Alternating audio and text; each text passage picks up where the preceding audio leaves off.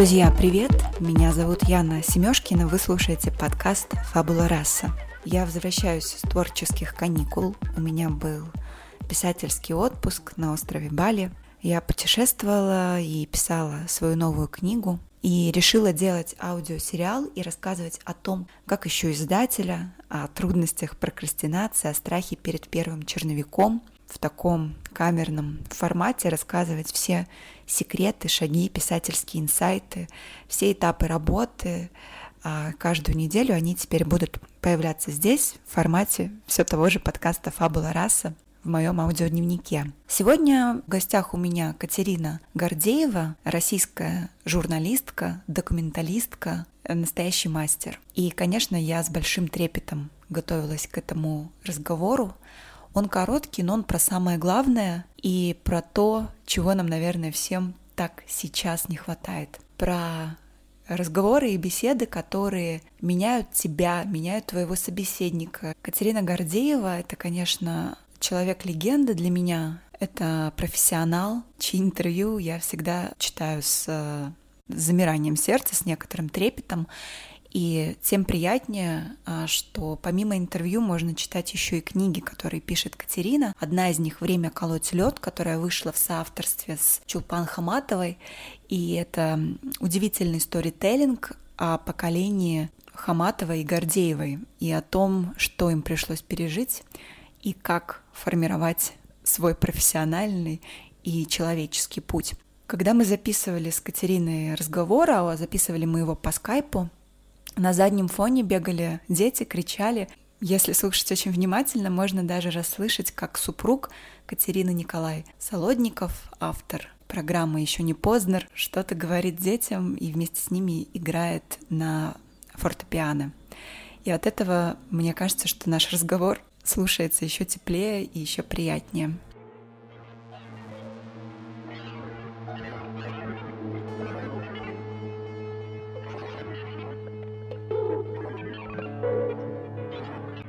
Россия чрезвычайно централизованная страна, в которой для того, чтобы строить карьеру, человек должен покинуть то место, где он родился. Вот если ты обладаешь профессией, если ты обладаешь самодостаточными навыками, я не думаю, что ты должен как-то сидеть и сокрушаться над смертью своей профессии. Она не умрет, пока ты жив. Катерина, здравствуйте. Скажите, что для вас самое главное в жанре интервью? Ну, для меня лично мне важно понять человека, понять его мотивацию, каким-то образом постараться понять его поступки, понять, что им движет, как он себя соотносит с миром. Мне кажется, что было бы важно, чтобы люди пробовали понять тех людей, с которыми я беседую тоже, чтобы они стали им ближе, яснее и были бы услышаннее. Мне интересно с человеком разговаривать. Я не делаю практически актуальных интервью, мне это не очень интересно, и они быстро устаревают, к сожалению. Там человек занял первое какое-то место, да, и ты с ним беседуешь. Нет, тут гораздо более интересно всегда поговорить о человеке в контексте эпохи, времени, такого чего-то большого, в чем он живет. Кто такой профессиональный интервьюер? Каковы его критерии? Мои критерии хорошего интервьюера, насколько он помогает мне понять своего собеседника. А среди ваших спикеров очень много людей гениальных, талантливых и по-настоящему великих. У вас не возникает комплекс самозванца, когда вы берете у них интервью? А вы испытываете чувство трепета, чувство страха, может быть? Есть куча людей, и, собственно, это в книжке описываю, к которым я там долго к интервью с ними шла, и мне было очень непросто справиться с этим волнением. Под подъездом у Людмила Михайловна Алексеева, я стояла два часа, просто пытаясь сосредоточиться. Но это совершенно не связано с пиететом, понимаете?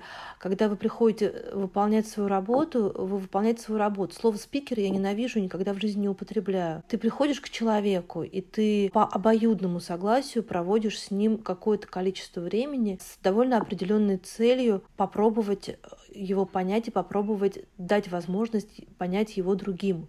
И мне кажется, что тут э, как-то нужно собраться и по возможности хорошо это сделать. То есть тут, тут такой как бы ну, психологический момент. То есть ты должен быть тем подносом, на котором этот человек как яблоко поедет к своим зрителям, слушателям, читателям. А как вы готовитесь к разговору? Вы читаете интервью других журналистов, которые сделаны с вашим гостем, или принципиально этого не делаете? По-разному, ну, в зависимости от того, когда ты узнаешь, когда у тебя будет интервью, сколько у тебя есть на это времени. Я не читаю интервью.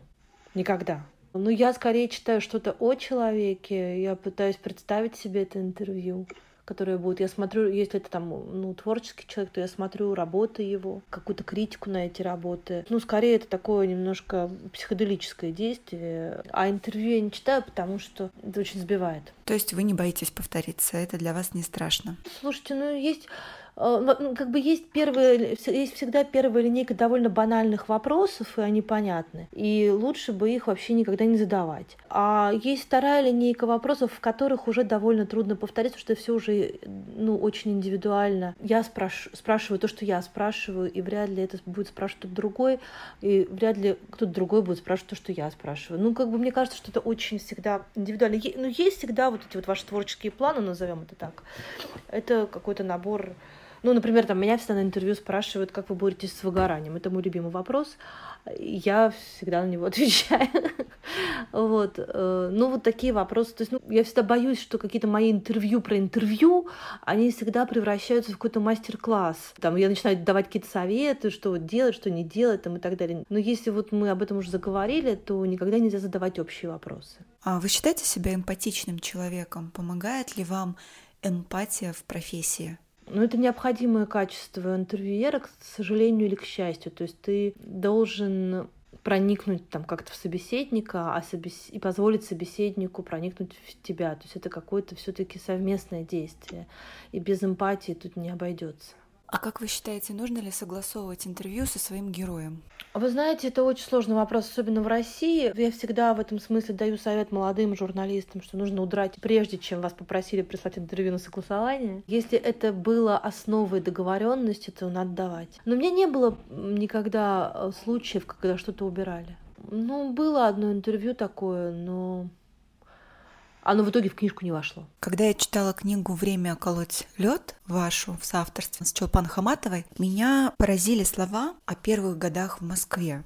Вы пишете, что мне было так страшно, что я даже не думала, получится у меня или нет. Было ощущение, сейчас все узнают, что я самозванка. Меня разоблачат, выведут из Москвы за ухо. А вы помните, как вот это чувство внутреннего самозванца ушло от вас? Ну, это у любого человека так бывает. Это же это самое, как у Гантенбайна, да, то есть ты, тебе все время кажется, что ты это не ты, а ты другой, это какой-то другой человек иногда там то, о чем ты мечтал, сбывается, и ты оказываешься где-то, где ты мечтал, а все не совсем так, как ты себе представлял. Это очень часто так бывает. А, я не могу сказать, что меня что-то покинуло. Я уехала из Москвы сама. вот.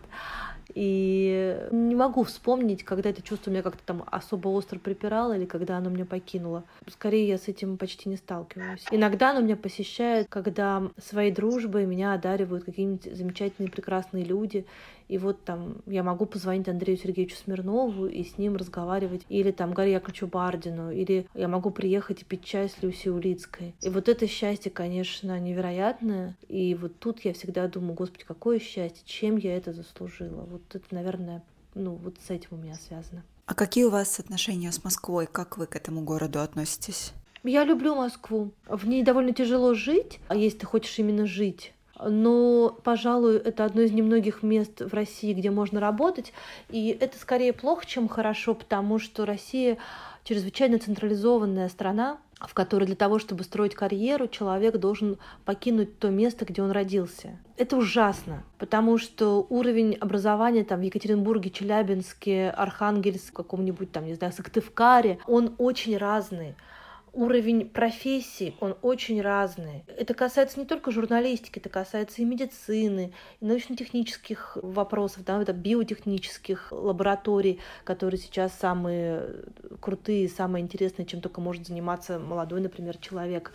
Это все не развивается в России. Даже какой-нибудь маленькой ИП пирожки это тоже все дохнет и чахнет, развивается, к сожалению, только в Москве и за редким исключением в Санкт-Петербурге. Это чудовищная проблема огромной страны, которая меня очень задевает. И вот само это пренебрежительно сказанное слово «провинция», которое прежде имело совершенно другой оттенок в русском языке, оно меня бесит. Мне кажется, что куча бед нашей страны могла бы быть побеждена, если бы мы победили эту дикую централизацию, если бы Россия была децентрализована, если бы жить не в Москве было бы так же круто, классно, так же материально подковано и подкреплено, как и жить в Москве. Но, к сожалению, Москва — это единственный, единственное сейчас место, единственный котел для зарабатывания денег. А как вы пережили и как вы относитесь к тому, что сделали с вашей профессией, с профессией телевизионного журналиста, которая сейчас, ну, в общем-то, звучит как ругательство?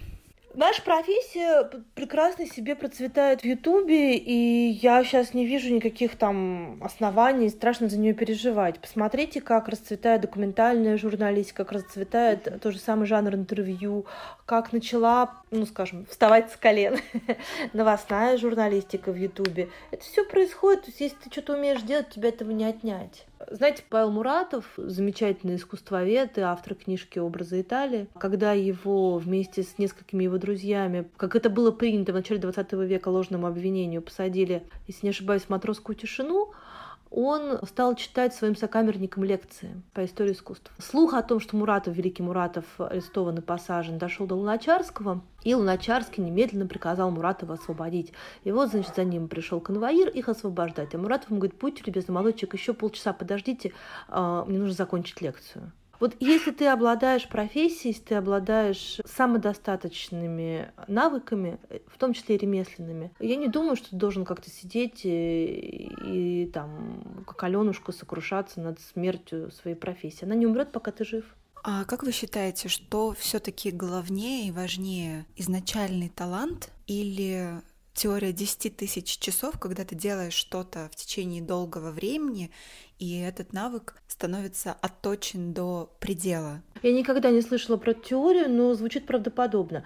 Я недавно была в Париже на выставке, посвященной 500-летию со дня смерти Леонардо да Винчи, и там, ну, понятно, там были картины, не все, потому что там музей в сложных отношениях друг с другом, там было больше 70 рисунков, карандашных э, рисунков Леонардо да Винчи. И на этих рисунках их можно было очень близко разглядеть. И там было видно, сколько сил Леонардо потратил на создание каждого рисунка. Значит, вот он, например, рисует набросок Святой Анны, и у этой Ан... Святой Анны 16 разных поворотов головы. Он рисует там чью-то задницу, и у этой задницы больше десяти разнообразных ракурсов. То есть он сидит и часами ее пытается придумать, ее пытается изобразить. Гений — это всегда 10% гения и 90% адского труда. И без труда ничего не бывает. Любой человек, про которого там, мы сейчас начнем с вами разговаривать, который-то популярен, известен, признан там, и так далее, это, разумеется, как правило, одаренный человек, а и это еще труженик огромный. Я, знаете, про это всегда думаю в контексте, например, Инстаграма. Вот какие люди в основном обладают там огромным количеством подписчиков. Если внимательно изучать эти аккаунты, то вы увидите, что это люди, которые с утра до вечера впахивают. Они все время что-то делают.